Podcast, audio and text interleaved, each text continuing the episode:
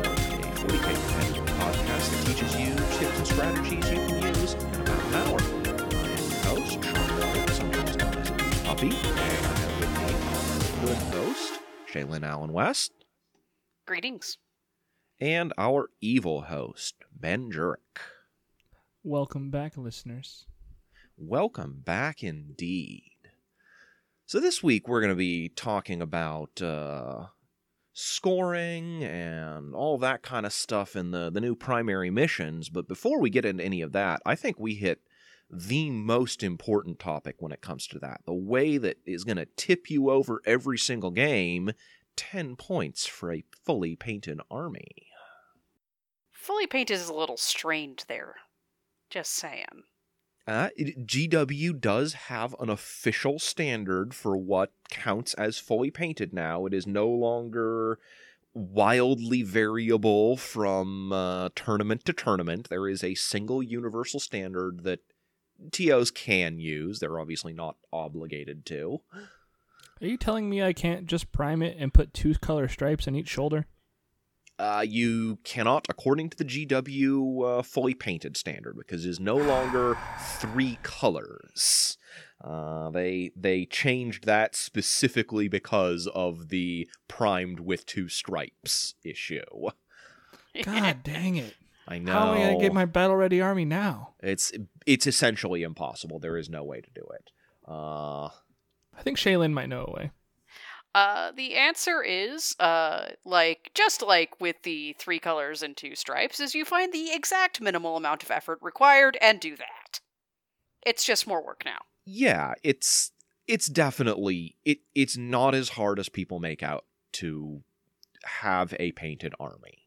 Um it may not look as good as you want, but you can absolutely get a painted army ready in a relatively small amount of time. Colored primer is huge. It can save you a lot of time. And if you're not using colored primer, an airbrush uh, can also be a tremendous time saver, especially for vehicles. You you can also do things like I personally like kind of an assembly line strategy where I lay out a unit and then I paint the relevant detail on bam bam bam bam bam. Yep. Switch out colors on my brush, new relevant detail. Yeah, uh, we- weapons or shoulder pads or faces are a good detail to do there. It's like I'm just going to do all the flesh one at a time on ten models.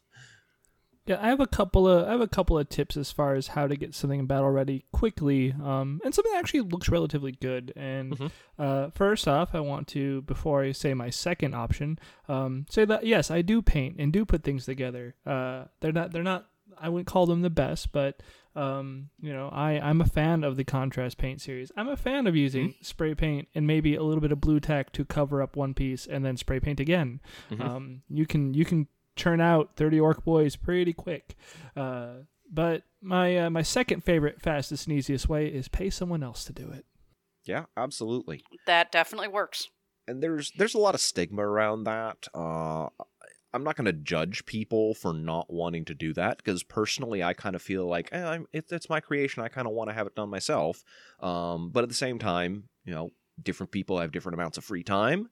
Um, and I don't think there's anything wrong with paying someone to paint your army any more than there's something wrong with paying someone to, you know, assemble your army or to design your army and produce a kit that they send to you.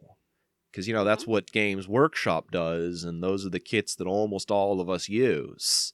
So, uh, where none of us is, with very rare exceptions, we are not creating our armies from scratch. We're using varying levels of other people's work to do so.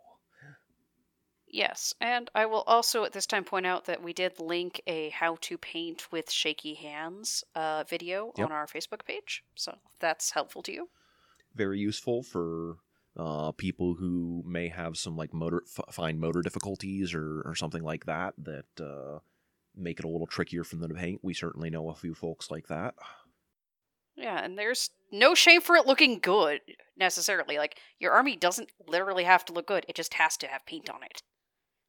I've seen some horrendous, relatively, if you're looking at the like uh, the hobby aspect, paint jobs. But at the end of the day, they had everything colored. It looked like a unit, and everything painted the models just look better than gray models. So let's just let's get past that point. Well, like you should have painted models.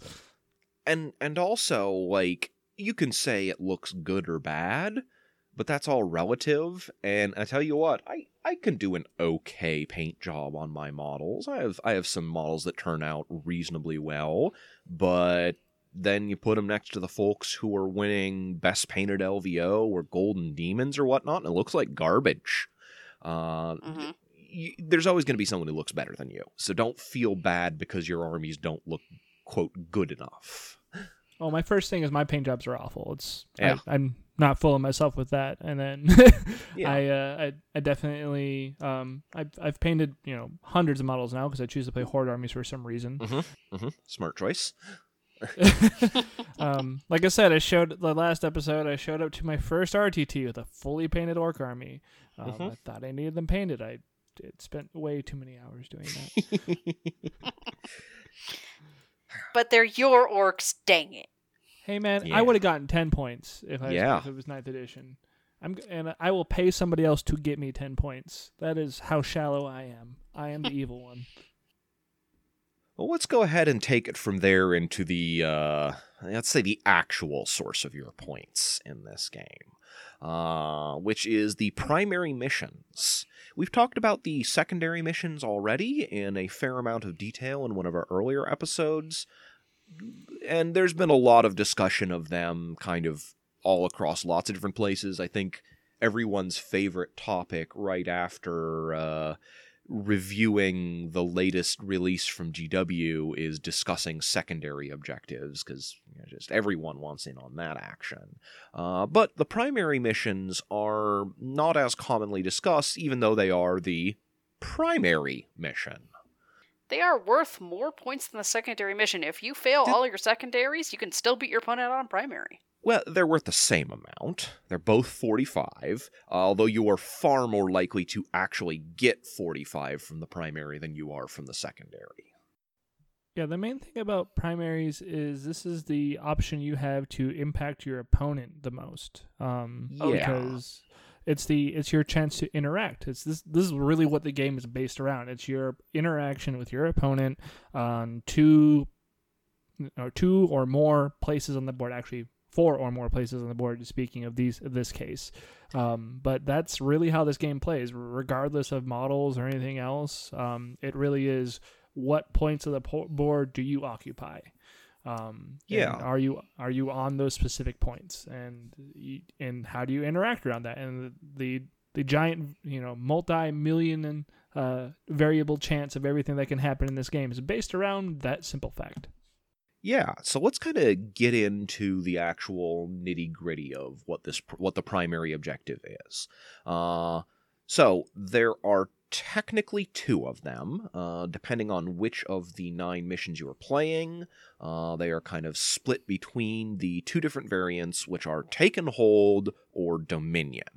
Um, domination. They're domination. Sorry, uh, I think Dom- Dominion is no, maybe domination is actually the secondary as well. Good naming job, GW. Very original. Um, but uh, the relevant difference is you're able to score up to 15 points each turn, uh, five points each for three different things you need to do. Uh, holding one objective, holding two objectives, and holding more objectives is the take and hold variation. Uh, the Yes. domination is holding two objectives, holding three objectives, and holding more objectives. So you can see they're actually very similar, but there is a kind of subtle difference between them. uh, turns out amount matters, especially when you have small elite armies. Yes. Yeah, and then it it kind of it, it does flip up um like especially during a, a multi-game uh tournament like a 5 or 6 game tournament uh which exact missions you're going to play and it's like okay, well Mhm. this is a domination mission um has 6 objectives. Uh okay, 3 is like getting to 3 is where you want to be. So Yeah. Mhm. So let's kind of go into how this is different from before because I think a lot of people who are listening to this probably played a lot of ITC missions in the past, uh, maybe even for a couple different editions. And even though the ITC has changed their missions a lot of times over that time period, uh, they've tended to share a lot of features in common, and those are features that are not necessarily found in these new missions anymore. Obviously, holding objectives and holding more objectives was absolutely a thing you did in the ITC, but there's some Mhm. stuff missing. Yes, uh, the very first and biggest difference with the ninth edition is that you hold at the beginning of turn, Yes. not at the end of turn, not at the end of game turn, beginning.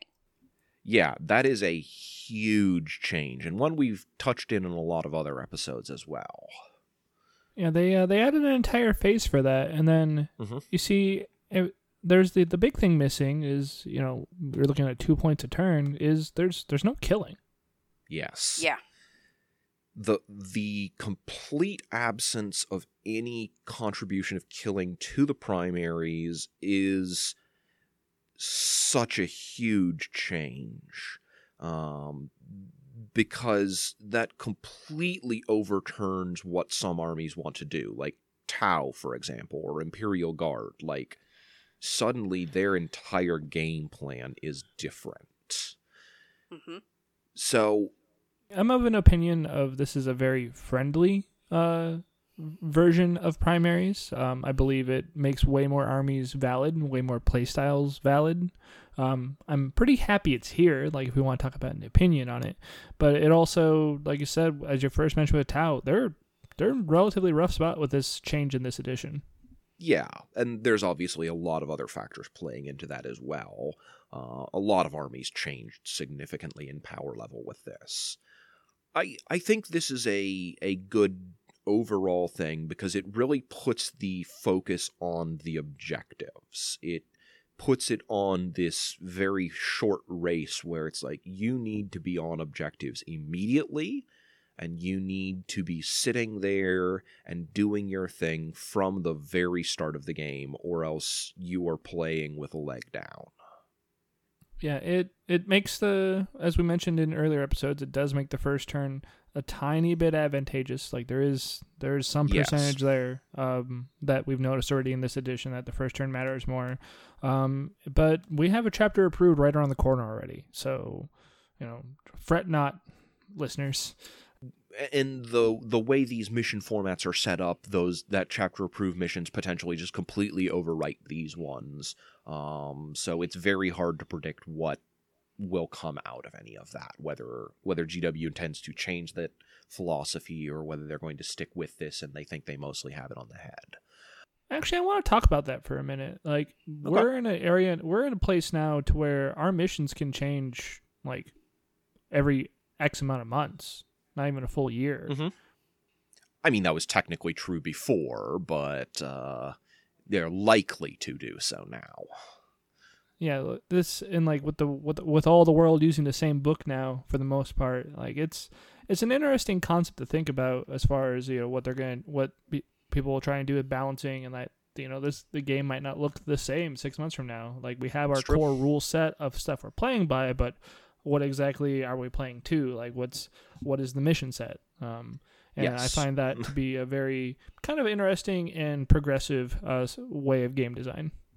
It Mhm. it does kind of make the game into having seasons. Um, even absent like an ITC season or anything like that that that would otherwise break stuff up differently. Um, because if you're playing a a new mission pack, then you need to be looking at the game in a new way because the missions are what defines how you win the game. Uh, so whether your codex is good or not, if you can't win the game, it doesn't really matter. Yeah, as and as we saw from this first intro and first few months of ninth edition, um, we've already seen just how much these sets of rules change things with the eighth edition codexes. Absolutely. So the the chance for change and the chance for just wild meta shifts and wild you know play styles changing based around just these things is uh is something to pay attention to. Um, and I'm something I'm excited to talk about as we get go through these evolutions. yeah. back to the uh, the sort of more immediate feature of uh, the primary missions, uh, I think another thing that is surprisingly relevant is that you can only score 45 points from the primary mission, um, which if you are maxing out your score, you can potentially do that in three turns, which is pretty fast. And because tabling does not award an automatic victory anymore, it's entirely plausible that you just go gangbusters for those first three turns, score 45 points, and then your opponent sweeps you off the table and you still win. Chances are, if you're scoring a 15 point turn, your opponent is not also scoring a 15 point turn, just as an FYI. Yes, that is virtually impossible to happen. Uh, technically, can show up, but uh, on a given turn, it's very unlikely that both of you score 15s. Yeah, I think it's I think it's definitely that style of play and that specific uh, cap essentially Mhm. um, enables certain certain styles of play and it enables you to um, kind of progressively not do as well. Also, uh, is Yeah. is an important is an important feature there where it's like, well, I didn't do I didn't max out my all four of those turns, but I still gained forty points. I still scored tens. Um, Right. It's only five five south of max. You're doing fine uh, with your with your painted score and a decent secondary score. You're still in the 80s, and 80s are Mhm. 80s are winning scores. Yes. Yeah. Um, speaking of winning scores, uh, I know we haven't gotten to play as many games as we might like, and obviously haven't gone to any tournaments. Um, what, in your experience, feels like a uh, winning score in the primary? Like, if if you say to yourself, "If I get X points, I probably win the game," what it, what is X for the two of you? Uh, for me, a close game has always been in the 60s, where me and my opponent cloud each other and we play efficiently and well. Like 60s is a is your 60s feel like your old mid 20s for the ITC. Um, Okay. And then and then 70 plus seems to be the like tipping point. Shaylin? So, if I'm going to be honest, every single time you and I have played, because you're the only person I've played this so far, Right. What has happened is we've added up primaries, determined a primary winner, then added up secondaries if that even mattered. So, I've Sure. never actually seen the total scores ever. Fair enough. I can't tell you. Uh, I think my intuition from the the games would be because we were I, I was typically scoring in the like uh, thirty to thirty five uh, points in on the primary in a bunch of those, um, and I, typically it was the primary mission that I was beating you on in those. Oh, thoroughly. I, I basically lost every single primary. Yes, but you, our secondaries were were often very close to each other. Um, Yes. Even in missions that you lost, you, we typically both had similar secondary scores. Um, but it was the primary where I was I was kind of like winning out, uh, and I was seeing a lot of like 30, 35, 40 points in those. Yeah, I think I think Ben has the the right idea that if you're seeing like a a 60 plus or a, then you're doing okay and if you're doing seeing a 70 plus then you're probably winning. Not guarantee, but you know, that's that's probably what you want to be aiming for. And then 80s is the is the like is 80s feel like the old 30 where like if you have more than 80 it's very unlikely you're losing. Um, Yes. But you know you will you will see people in the 80s still lose.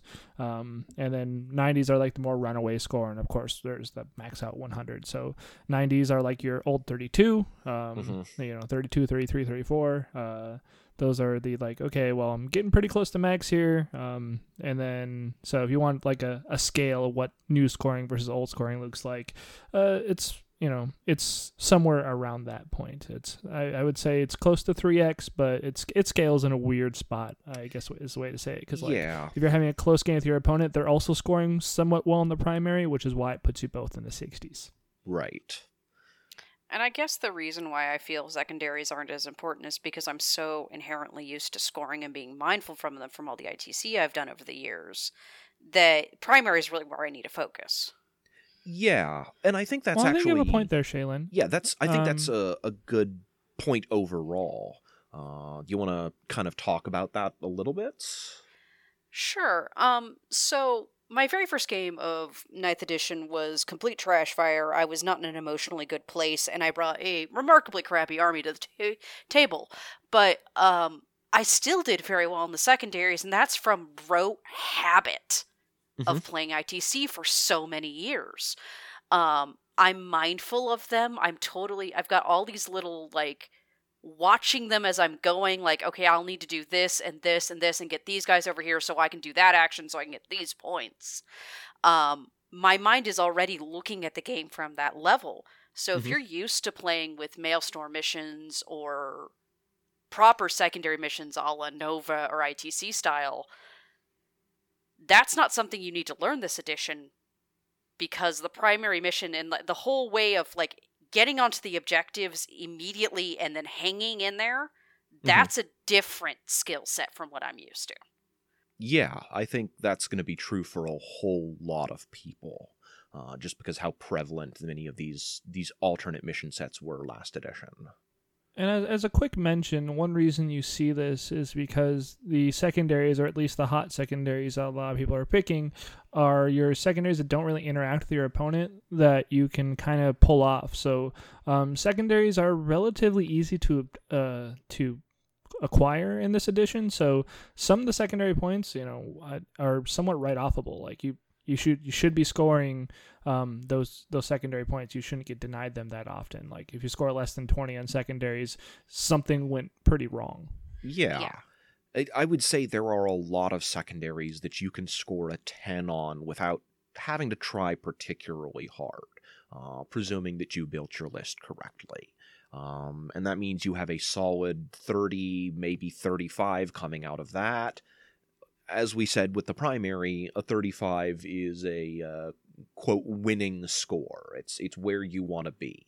Uh, and not many lists can easily get 45 out of their secondaries. That is quite difficult, but it is pretty plausible for most lists to get 45 on the primaries, so that's kind of where more of the variance is, I feel. I would say uh, a big difference that Ben kind of touched on there. Um, you can deny your opponent primary points. You know, a lot of the secondaries, it's very hard to deny your opponent them. If they decide they're going to do deploy scramblers, in most cases, you can't stop them. It's it's just not feasible. But you can absolutely deny your opponent primary points because you have very direct means of interaction with that. Obviously, domination is the easier one to do this on. Um, hold two, hold three is in fact harder than hold one, hold two. Um, Mhm. But you can certainly do it on either of them, especially depending on what the objective counts are like. And we'll talk a little bit more about that in the second half. Um, but a big part of this edition, as we've talked about in some of our previous episodes, notably flipping objectives last time, um, is going to be finding where your opponent has those uh, weaker spots in their army and hitting those to deny them that start of turn scoring. yes I have a preference toward domination maps versus take and hold maps, um, especially on this style of like really bulky, resilient units. Because I, I can, it's I feel like, and this might just be me. I feel like it's easier for me to plan to hold a certain number uh, than plan to be like, okay, I do really, really do to make sure I hold more. Um, I feel like I can play uh, the domination maps a bit better than the take and hold maps, but that might just be me. I think that varies by the type of army played. Um, obviously, high unit count armies, uh, which I think kind of is a lot of the style of Orks you have been experimenting with, um, are very good at spreading out to objectives and and playing to the strengths of domination maps. yes Yeah, I got I got a little bit of both. I got my mul- I got uh, my crap ton of Ork boys and gals cool lists, um, Mhm. which are actually doing relatively well, like meta Yes. speaking wise. We we kind of said it when the the edition first dropped, and I think it's definitely coming true. Hordes are still good. Yeah, and the mechanized lists are also pretty goddamn good. Um, Also and then true. there's and then there you have beer koozies and and uh, and squigos, but that's a different Yeah, story. well, we'll you know, we're not going to discuss that. so a a really big thing to sort of uh, holding objectives and also denying your opponent objectives, uh, and ideally both, and flipping an objective, um, is resilience and speed. Uh, the units that have at least one, but ideally both of those, can be extremely powerful when it comes to controlling objectives. However, often speed is not affiliated with the words objective secured. Yes. We'll get into why that's important later. Yeah, uh, you don't you don't typically get them both, but uh, obviously that is a sort of you have to make your choices here and there. Um, but there are there are a lot of objectives that you're gonna not everyone is gonna be on every objective. You know, there's if there's six objectives in a map, um, it's just not feasible to hold four or five of them most of the time. Um, which means there's often going to be empty objectives that you can just bop a unit over to and grab real quick. Um, and if that means putting you ahead of your opponent, or even just tying them to deny that hold more, um, that makes a really big difference in your score. Yeah, I was a I was playing a domination game where me and my opponents, uh, we worked um, so like well against each other that neither of us ever scored more than a hold two. Like it was It a will very brutal game, um, and it was a five objective map, and like we neither of us ever scored more than hold two on it. So it was it was relatively low scoring and very close. Hmm. Um, I was going to comment though, because all armies have gotten smaller now, Mhm. you don't have the unit capacity you used to. So, an important thing to think about here is how much do I really need to hold? Yes. On a domination map, they want you to hold. It's like three is Yeah. okay and four is better, but three is okay. So if your army can't really handle four, then trying to maintain your three is way more important. Yes, you'd rather have a solid three than a shaky four. Uh, because if you have a shaky four, your opponent's going to push you off one or two of those. And if they push you off two of those, you're in trouble. Real fast. Yeah, going from four to two is a really rough position to be in. Like as we talked about in a, in a recent episode about flipping, like if you get Yeah. double flipped, Yes. ouch, ouch. you, you are you're going to be struggling and part of that choice in terms of like what can i hold and what can i expand is going to be influenced by which part of the game your army plays best in. Uh, if you're an army that does real well early on and you're just gonna like turns two and turns three you're gonna get these blowout 15 pointers and then you're gonna lose all your steam and turn four and five you're gonna get like 10 or maybe even just five. Um, maybe you should gamble for those more objectives early on to ensure you get the 15 pointer. Um, but if you're playing a much more conservative army that plays better later in the game, and you know that turn two, I'm going to get five points, 10 if I'm really lucky and my opponent doesn't push me.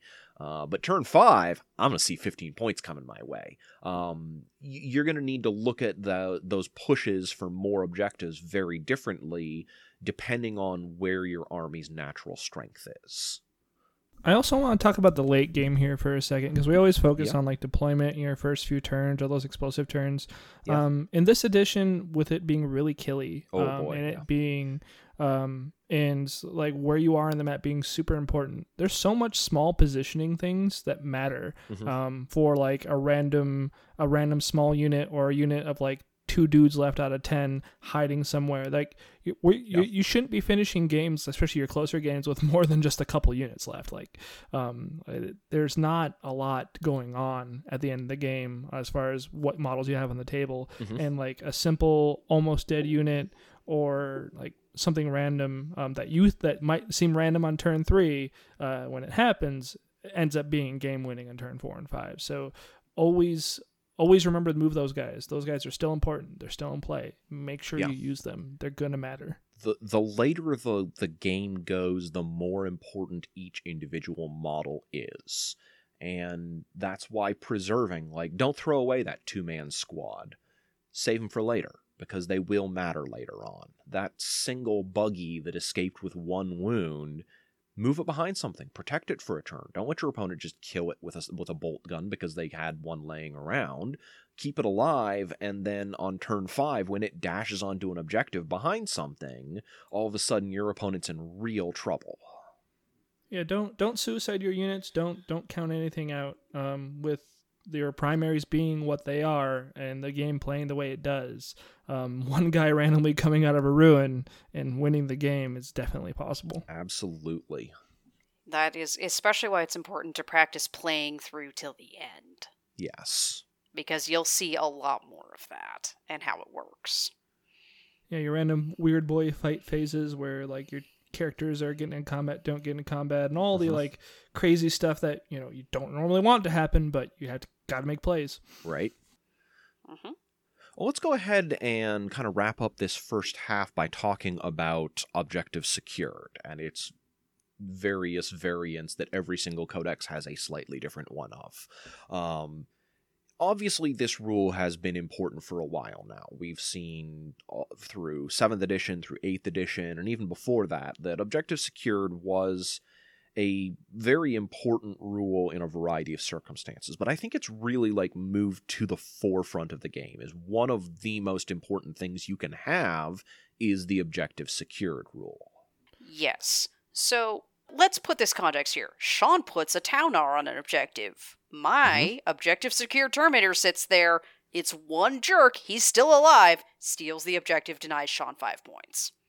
Real I mean, story. hell i can put 30 drones on that objective one terminator will still steal it Yeah, As long as he has the right rule.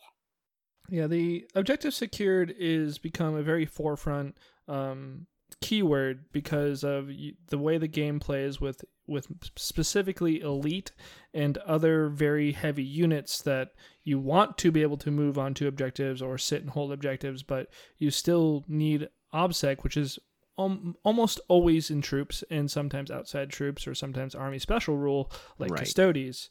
Um, but at the end of the day, like normally outside those small cases, um, it it forces you to have to play with those units and you have to do something Mhm. about them. So um, it it really changes list building. It really changes um, how like but your your guarantees like oh well I'll have my entire death blob here. Well, if your entire death blob is elites, it doesn't matter. Um, if they if they get onto it with a with a with a mob of you know thirty demons or whatever, you're you're in a rough spot. and it is it is a very legitimate play just to ram a handful of objective secured models onto an objective that you know are going to die but will stay alive long enough to deny your opponent that objective and deny them some points Yes. I have on more than one occasion taken a singular Meganob who's obsec because of his clan, um, and he consolidated in combat onto uh, an objective where, he, where he's fighting a crap ton of chaos spawn, Mhm. um, and whoop, that's that's a ten point swing right there out of that. Yes. That's absolutely ridiculous. it's it's huge if your army has access to obsec or obsec modifying rules like a stratagem that can give it to a unit for a turn or just you know like ben mentioned a clan that gives it to everyone or a way to deny your opponent obsec because there actually are a small handful of those um you can make a huge difference in the game with that, and you should absolutely be paying attention to those rules now because OBSEC is critical to the game. Special shout out to the Salamander's Warlord trait for that. It's real good. It's real, real good. So let's go ahead and take a little break to refresh ourselves because we ran a tiny bit over on time here. So we'll hydrate up and grab ourselves some sort of, I don't know, far future power bar or something. And when we come back, we'll talk about some of these missions in a little bit more detail.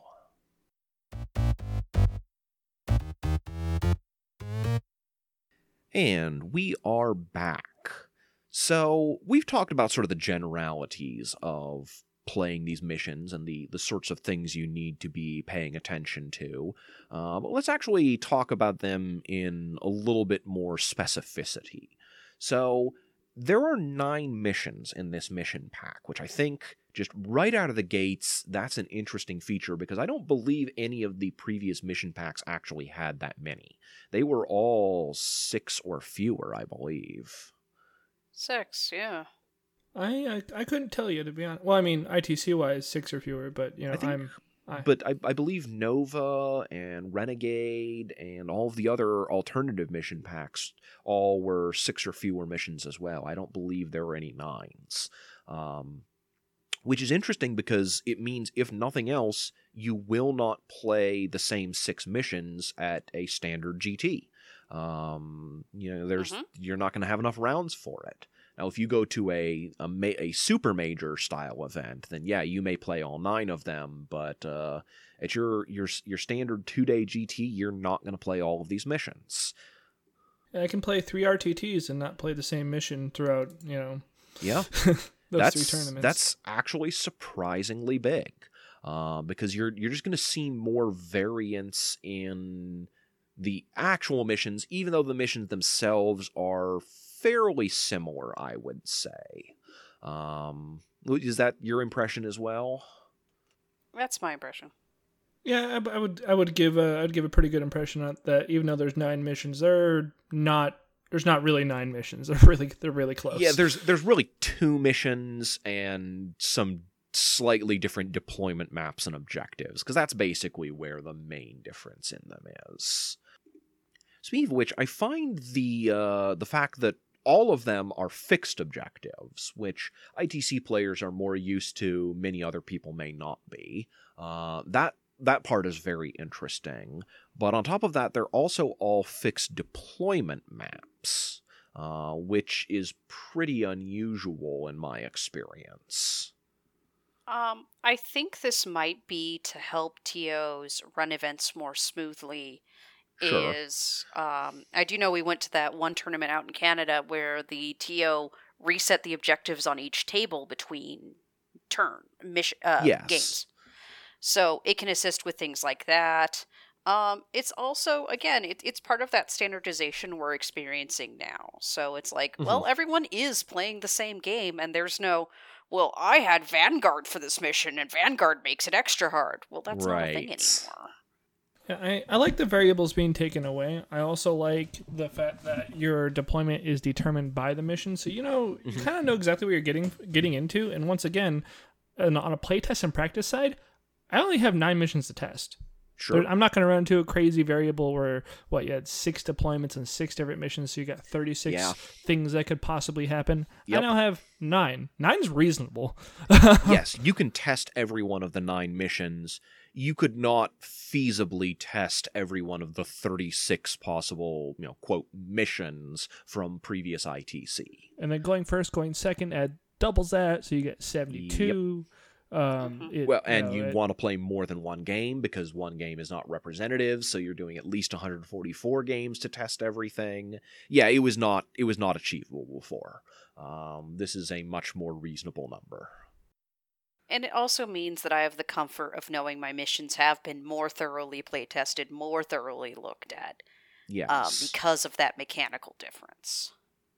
Kind of playing into that uh, is something that I have noticed that even though the objectives are placed differently in each mission, they tend to have very similar spreads. Like someone did a uh, a mapping of the objectives onto the board that's like, you know, here is where all of the objectives in every game would look like if they were all placed down.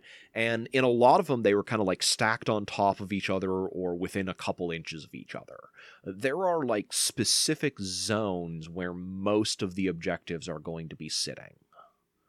I find that very good for TOs and for players in general Mhm. um, to for for terrain placement and practice and everything else. Like your Garage Hammer games are now far Mm-hmm. more representative of actual games, or they definitely can be. Yes, uh, Mhm. presuming you like stick to these assumptions and you know terrain and whatnot. I will also comment that as an autistic person, one of I use like lots of little mental tricks all the time, and one of them is, well, if I'm looking in the same general area for objectives every time, that's just less thinking I have to do later. It's true. Um, you kind of you have a, a gut feeling for where those objectives are going to be because they're where they are pretty much every time. I can also easily tell if someone has moved them. Like, hey, that Right. objective is noticeably off now. It happens. Yeah. Yeah, it uh, it does. That that's you know not even on purpose. Like sometimes just like stuff gets knocked around the board. It's it's a thing. Uh, The town our top fell over, oh crap! yep, yep. So let's talk a little bit about the uh, the counts in this game. So there are technically nine different deployments.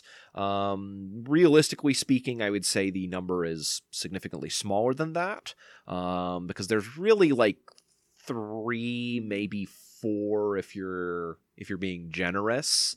Um, being sort of in the style of the old like Dawn of War, where you're along the sh- long edges, Hammer and Anvil, where you're on the short edges, and then the Vanguard or Spearhead, where you're kind of in the corners. Um, and they actually have an even split of those three types, which is uh, nice to see. It does not favor any one of them. Yeah. I think it's very balanced for what they did, and they were Yep. still they made a they made a balanced setup with you know with what they have, and like I said, it's the gameplay is very similar, and those small differences that you see, like Take and Hold, domination, Mhm. um, and the just varied deployment types. It's it, I think it's generally just overall good. Yeah. Um, although to contrast with that, uh, all missions use either four, five, or six objectives. The spread of those is not balanced out. There is only one four objective mission, but there are five six objective missions. So the game very heavily favors these uh, larger, more spread out sorts of things where you're having to contest with a lot of different objectives. Mm-hmm. I don't like the four. I don't like the four one. I'll tell you that already.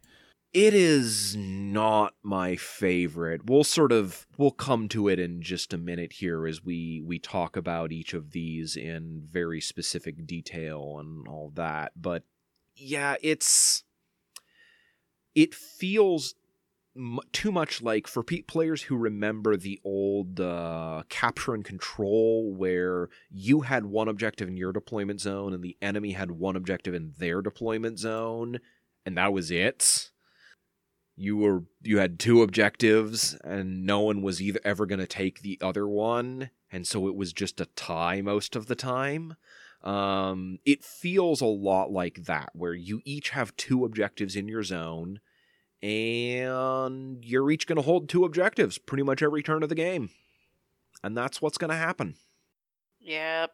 yeah. Um the five objective ones do not feel as bad because they pretty much all have an objective in the center. Um, which when you have that central objective, you have something to fight over.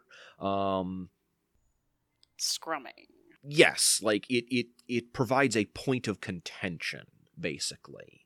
Um and that that's sort of like that tipping point of like, oh, you're gonna hold two and I'm gonna hold two. Who's gonna hold the center? Let's fight for it.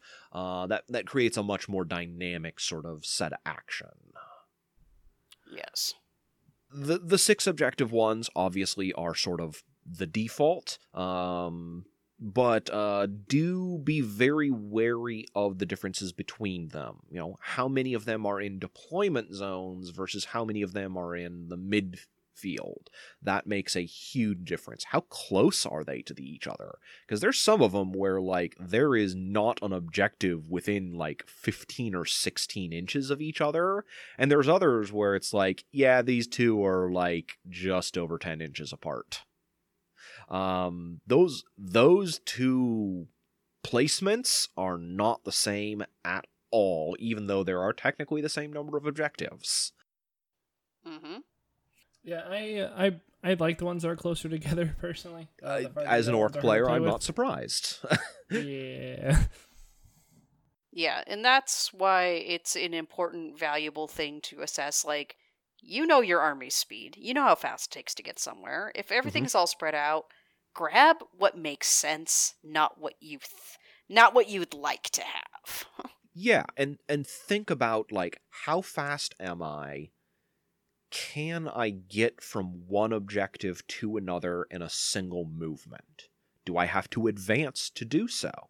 Uh, because if you have one of those ones where the objectives are, say, 10 inches apart, or well, 12 inches is what the actual distance, but uh, given the 3 inch radius around them, it's it's actually smaller than that. Um, but if can, can I get from one control zone to another in a single movement? And how much is that going to impede my game plan to do that? If you just got like regular six inch moving infantry, you're going to have to hustle a little bit. Uh, but if you've got your 16 inch Eldar Grav tank that can just zip around wherever the hell it wants, um, you have a lot more flexibility in moving from objective to objective. And in fact, you may be able to threaten multiple objectives. It's like, yeah, I can go to any of these three objectives next turn and you can't stop me and uh, some stratagems, uh, special rules, and spells have become a lot more prevalent because it's like, well, I'm just going to j- jump over there. Yep. Yeah, think about all your ways of moving, not just the move value on your data sheets. Uh, the last thing I wanted to kind of touch on here, as we're we're talking about the the objectives on these uh, missions, um, missions that have an objective in the center are going to be different from all the others, specifically with regard to secondaries. Mm-hmm. Because there are a bunch of secondaries that say do something when you're within six inches of the center of the battlefield. Uh, whether it's one of the the psychic ones or one of the others, uh, the center of the battlefield has a sort of like special importance above and beyond anything else. So if you have those, suddenly those secondaries become a lot more viable because it's not, oh, I'm sending out a unit into the middle of the battlefield where there are no objectives and he's basically, you know, useless over here.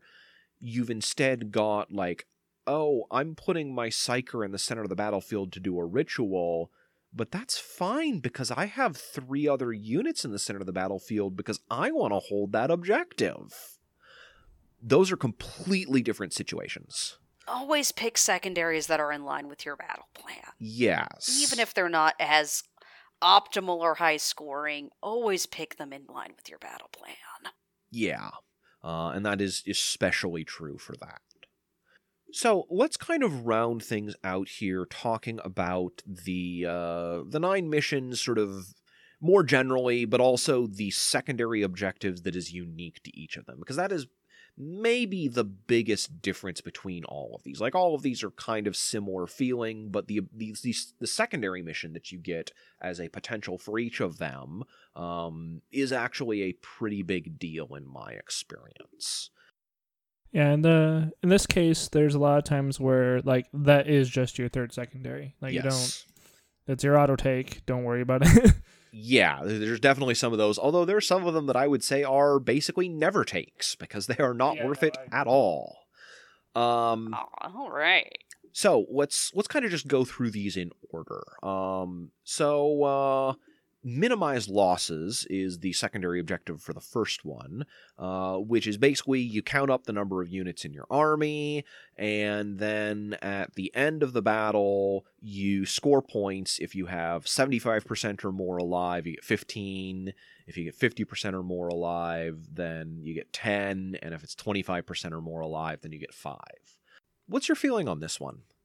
So, this really depends on the style of your army. Is your army like Death Guard that's like, my plan is to just never die. This might mm-hmm. be more appealing to you. If your plan is more like, well, I know my guys are going to die, I have no illusions about their death, this may not be as good a plan for you. Ben, do you have a, a feeling on this? Um, I particularly don't like this one as much, uh, just because in really close games and in high octane meta armies, this is a really killy edition. Your stuff's gonna die. Um, mm-hmm. Now, fifty percent. Uh, can you get ten points out of this? Yeah, sure. Um, but in a lot of those cases, if I have a really bulky army that already does that, I'm probably going to hold more. Um, uh, I'm probably going to do pretty well in my secondaries, and I can probably just pick a different secondary that kind of plays more toward my list than that. That's kind of more just a, a bonus option, is what most of these missions are. Yeah. I'm I'm kind of with Ben here that I I don't like this one because like sacrificial plays to hold objectives are one of the things a lot of armies are going to be doing this edition. Um and and honestly I think even having 50% of your army left is kind of optimistic. It's asking a lot. Is this one of those you're you're winning and you're winning way harder? Yeah, this is a win more. This is definitely a win more. admittedly, it does count number of units in your army, uh, which means that if you have a lot of kind of like trashy units that you know aren't going to really do anything, um, you may be able to just like hide some of those. Those six squads of grots that you you left on reserve and then brought in on a back table edge and they never participated in the battle, uh, you may be able to get away with that and get 15 points out of it. Um, but I feel like this is going to be a bit of a trap. It's either it makes you win harder in a game where you were already winning, or it makes you lose really bad in a game that was close. Yeah, I, I, firm, I firmly agree with that. And once again, since this is really a secondary, Mhm. um, I, I like picking the ones that don't interact with my opponent. Yes, and that gives your opponent a very direct way to influence whether you get secondary points or not. Yes. Uh, so the next one is Raze, uh, which is uh, six victory points for each battlefield marker that was removed from the battlefield due to the special action of that of the uh, the thing. Burning down objectives in the Scorched Earth mission is doable, but not really very easy. I have never actually taken that action. Now, I've admittedly only played that mission twice, so not a huge sample size, but I feel like this is more trouble than it's worth. if your army doesn't have access to awesome sauce action monkeys or struggles with actions to start with, don't try this. Just don't. Yeah. yeah, as a I, I like this mission for in certain times. Um, I like yeah? the fact that this is you know a choosable situation where like if you know your opponent um, is going to struggle uh, to hold Hmm. um, a bunch of objectives uh, and you just have an option to to burn um, it you very you very much can and like this is one of those ones where like you could score 45 and then burn the rest um, It's true. after you so like you you, you ha- this has play. Um this isn't that bad but it definitely not it's not one that you take that very often i don't think. Yeah, I suppose especially if you are sort of uh playing an early game versus late game kind of army, uh, where you're going to have the edge early on, but you know your opponent is going to be able to punish you for it later. Uh, if you just get into their deployment, into their half of the table and burn two of their objectives, suddenly they're going to struggle a lot more to actually get those 15s later on. That dynamic insertion and burning objectives now looks a lot better, huh? Yeah, that's that's a possibility. Uh, so yeah, we I, I, I guess that you I can see this as a uh, a plausible but not like an automatic one. More used as a primary manipulation tool than a than an actual. a little bit, but you're you're getting pri- secondary points for getting primary points, which is a good place to be. yes. Uh, so the third one is data intercept. Uh, it's another one of these action style ones. Um, you just you get near an objective, and unfortunately, this one is one of the full turn ones. You start you started on your turn, and you finish your next command phase rather than the end of your turn. Um, which I I don't like those. I I am always very leery of that because I I feel like my opponent is just going to point some smart missiles or something at it, and that unit's going to go away. Uh, because no one wants to like take a big, bulky, expensive, resilient unit and start doing actions with them. I hate that. Yeah, it's it's not ideal at all. Um, Nurglings taking actions out of line of sight is pretty awesome, though. Nurglings mostly can't take actions. Most of them require infantry units, although this one does not. Oh, they're swarm. You're right. Um, yes, this one is one of the uh, actions that does not require uh, an infantry unit. Um, so Nurglings can take the data in, data intercept. Um, Yeah, as I was gonna say, I'm like, I had it done to me. What was? Oh, right. Yes, but most most actions Nurglings are not capable of. But that is an important distinction here because uh, any non-aircraft unit, uh, actually no aircraft. No, I think there's a, a core rule. Aircraft in the aircraft w- rule cannot take actions. but anything else can, which includes vehicles, monsters, whatever. Your rhino can take this action. Yes. Uh, this one is also interesting because the scoring on it is uh, scaled. When you take the, or when you complete the action, I should say, um, you score a number of victory points equal to the number of objectives you control, um, which means it can potentially be worth a lot, but it can also be potentially worth like two. Um, And an action for two victory points is not really the kind of rate you want to be uh, earning on. You want at least five. Yeah, for five.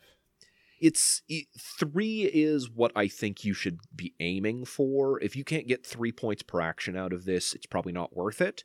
Uh, and this is one of the six objective missions, so three is a reasonable expectation. But you you really want to be trying for four. Uh, and if you can, Yeah, I mean, deploy scramblers is like 3.3 technically, so Yeah. right there. Um, I feel like this one is pretty takeable if you have a good midfield army because uh, in this this mission the objectives are four of them are in midfield scattered along the center line. Uh, if you can take that that center line and uh, start taking this action with like whatever one dork you've got babysitting the objective in your backfield, um, you can actually be in a pretty good place. Is like, oh, I scored four or five this turn, uh, and you can start doing that on turn one. So that is that is a pretty nice place to be if you can manage it. Yes. Yeah, this is a very reasonable mission. Um, this is another, even though your opponent can interact with it, you it, it builds on your on what you're doing at the primary anyway. And as Yeah. Sean said earlier, that that when those interact like that, that's a good place to be because it's like, oh well, I'm doing what I'm supposed to be doing anyway. And if you're losing it, Mhm. it, it is a bad loss. But once again, if you're it, if you're losing it, you're you're losing the game hard anyway because you're not winning the primary. So Yeah. um, there there is that there. So if you if you feel iffy about this mission, don't take it. But if you're doing the the traditional game plan of playing Warhammer 40k 9th edition, um, this is very reasonable. So, uh, surround and destroy has surround them. Um, you know, a a shocking development there. This one is I don't know. Uh, you get four victory points in your command phase, the end of your command phase, and at the end of the battle. So this one has both a uh, command phase scoring and an end of battle scoring, which is a little unusual, although not completely unheard of. Um, if you control one or more of the objectives in your opponent's deployment zone. Um, this is a six objective mission with two two objectives in their deployment zone, spread pretty far apart. So that is doable. You can come in off a board edge and potentially grab one of these two objectives if your opponent doesn't have anything particularly close to it. Um, if you manage to control both of the objectives in a single turn, you get eight points out of it. And that's a really huge swing. If you score eight victory points on one vic- on one turn, that that's pretty big. That's almost paying for the secondary by itself. Although I think that is a very unlikely outcome in most cases. Mhm. Yeah, that feels once again like a win more. Yeah. Like if you're if you're getting that, you're already Yeah, pretty far I- ahead in the game. I'm actually general. less inclined towards this one than I am towards the data intercept, um, because it, you have to be holding the ones in your opponent's zone. Most opponents are not going to want to let you do that. There's usually their entire army between you and that. It's not really easy. Um, that said, there are some armies that are just going to throw themselves across the board at you and abandon their own objectives for the most part, or leave like a token force on them. Um, if you're I expecting, think like Blood Angels. Yeah. Blood Angels will do. do it. Uh, very elite armies that just don't have the model count to strongly defend that many objectives will often do it as well. Um, you know, a Custodes player is not going to be able to hold four or five objectives realistically, so they're gonna they're gonna have to push guys off their home objectives. Uh, and if they're those objectives are completely unoccupied, then this is potentially a very easy pick. Um, but again, y- it's more difficult than I feel many of the other secondaries are, which means it's not going to be a default choice. Yeah, I don't think it's absolute trash, but um, there, there, there's times you pick it. Once again, it's flexible. You can Yes. choose to take this or not. hmm You're an adult. Make your own choices. Right. Hopefully, with a little bit of information on the subject. That's what we're here for. Vital Ground uh, is another progressive one, as as most of these are. Um, you're getting three victory points for controlling the uh, objective marker in your opponent's zone, which is a pretty common uh, feature of these, and two for each of the ones that are in the middle. Uh, this is a five objective map that has one in each zone and then two in the middle. Uh, so this is the the four objective one that we talked about earlier. Um, I do not love this mission uh, because of the sort of awkward nature of its uh, fairly small number of objectives, but I have found this secondary to be relatively easy to achieve um, because you can get either two, four, or seven out of it. Uh, depending on just how hog wild you've gotten on the objectives. Um, two, obviously, a little subpar, um, means that uh, by the end of the game you're you know seeing maybe 10 if you've scored this every turn. Uh, and notably you can uh, or sorry you can't score it on the first turn but you can score it on every other turn so you'd be 8 hmm but it's not that implausible to hold both of the objectives in midfield or the midfield objective in your opponent's home objective which is getting you either 4 or 5 um, and if you're getting four or five points on a given turn, that's much more reasonable. And I feel like there's a lot of lists built around kind of doing what this mission wants you to do. Mm-hmm. Um, and like with confidence, I feel like I was with a lot of the meta, like a lot of your like bulky, um, very resilient lists out there that want to go fight mid and do this. Yeah. Um, I feel like they accomplish this relatively well, especially in your. I would pick this definitely um, if I know my opponent can contest that uh, my mid force nearly as well as um, as I could contest them. So Sure. like that, this is definitely this is definitely pickable. Especially with I think some armies will will try to want to pick this whenever they can. Yes. Mhm. Uh, also, especially notable because you get this at the you know in your command phase. Um, it it's going to score much like the primary. So the the armies that are good at holding that middle like that are going to be incredibly good at this. Yes.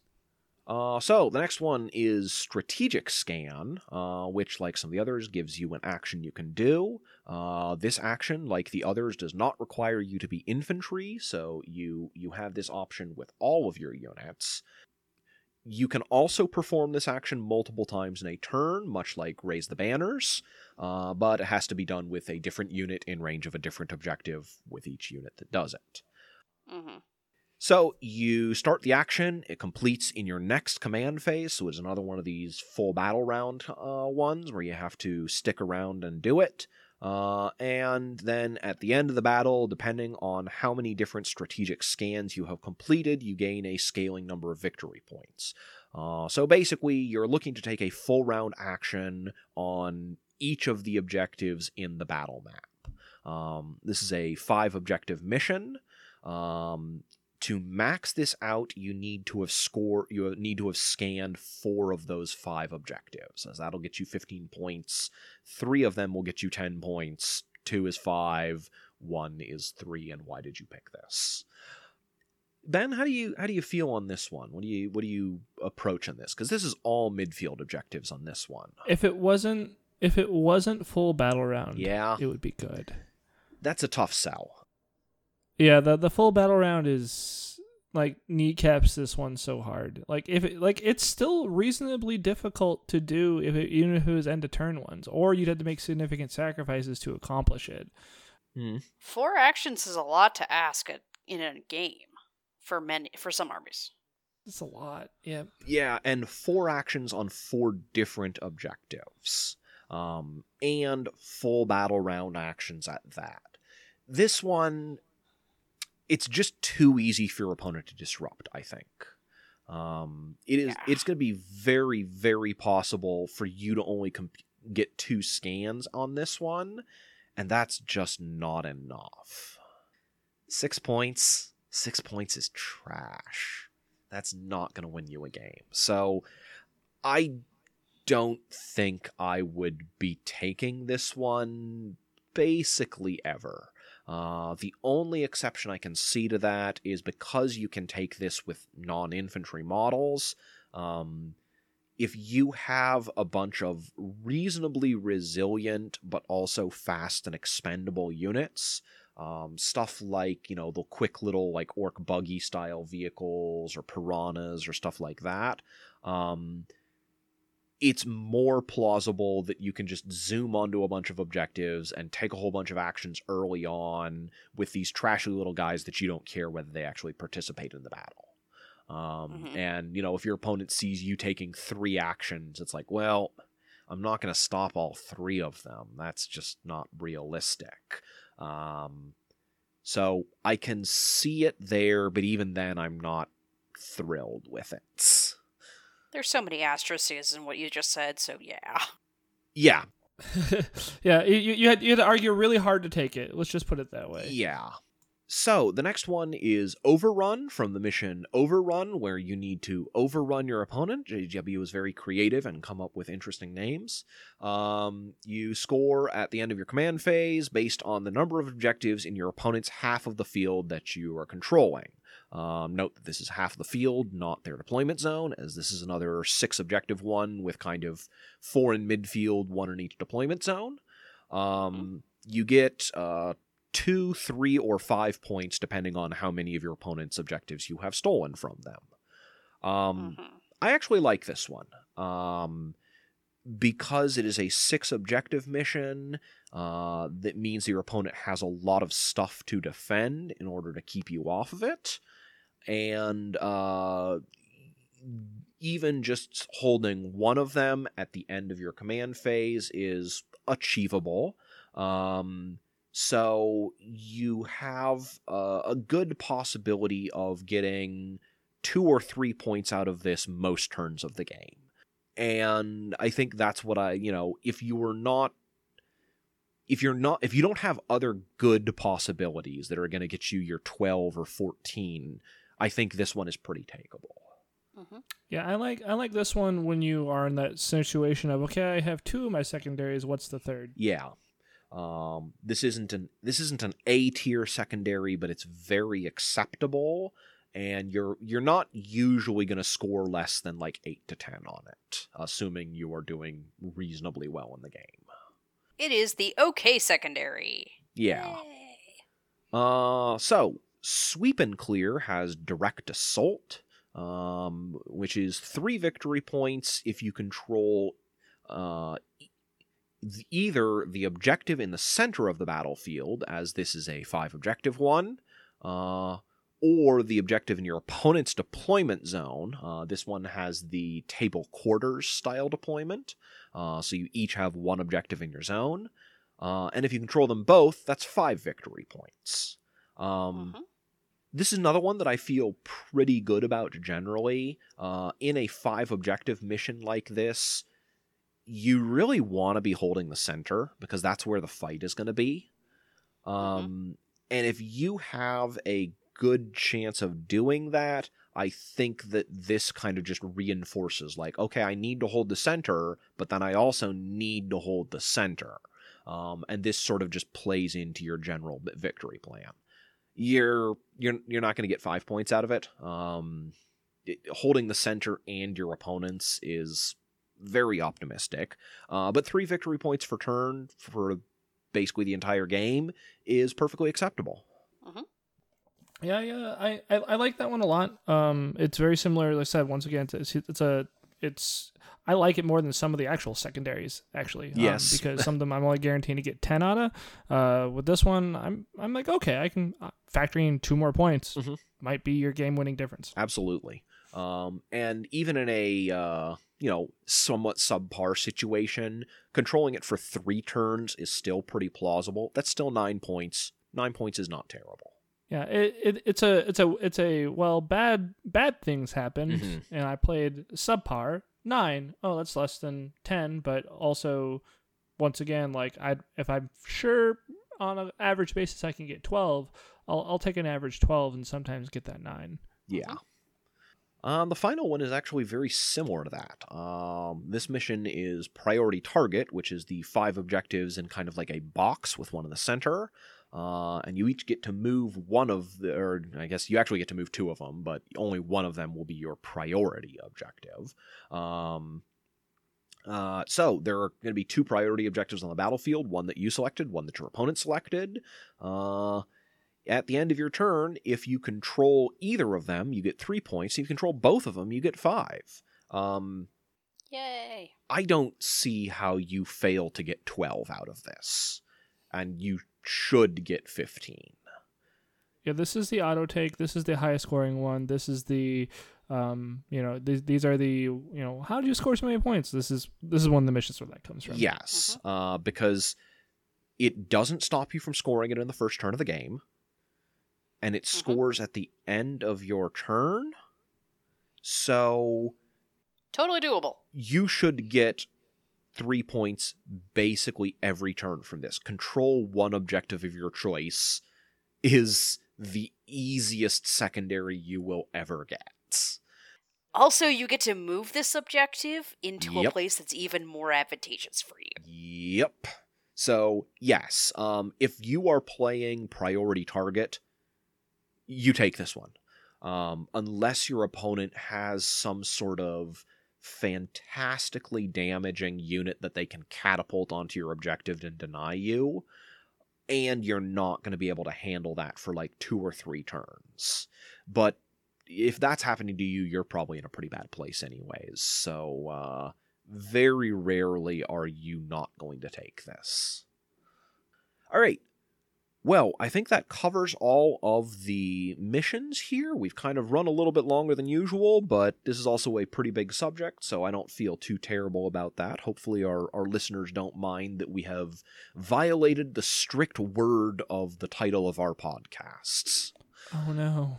We've done it before, we'll do it again. Yeah, I know. We'll simply have to await their wrath. And if you have some wrath you want to send our way, you, you, you have a very angry email about how those 10 minutes of your time were the difference between, I, don't know, becoming a millionaire or not. I'm going to assume that's what it was. Um, you can send us an email and in the finest hour, although it's no longer an hour, we're going to have to dump that email. I'm sorry, everyone. Uh, or you can get in contact with us on Facebook, or if you actually like that we made our episode a little bit longer because uh, you you got more bonus content this week and you'd like to reward us for that, then for five bucks a month you can join up with our Patreon. And you'll get access to the private Discord as well as the Facebook group and everything, and you can interact with us in a little bit more personal of a manner. So thank you very much to all the people who've done that already. We really appreciate your uh, patronage of our podcast, and we uh, made this one a little bit bigger just for you. We know you all were requesting it. I'd like to thank Rylan Woodrow for the awesome, awesome art. You can find him on Facebook and Instagram. And if you dig the music that plays on our wonderful cast, you that is provided to us by Dankmuse. You can find him on YouTube, Spotify, and SoundCloud. So, I think that wraps it up for this week. Next week, we're going to talk about a subject that is you know, maybe less directly about the game itself and more about the hobby. We're gonna we're gonna talk about conversions and 3D printing and how those are impacting the hobby, uh, and the views each of us have because I think each of us have some sort of uh, unique stances on there due to factors of our own. Uh, so it'll be a little bit different from our normal, and I think it's something to look forward to. I'm excited. This week, I have been Sean Morgan. Shannon Ben Jury. Thanks for listening.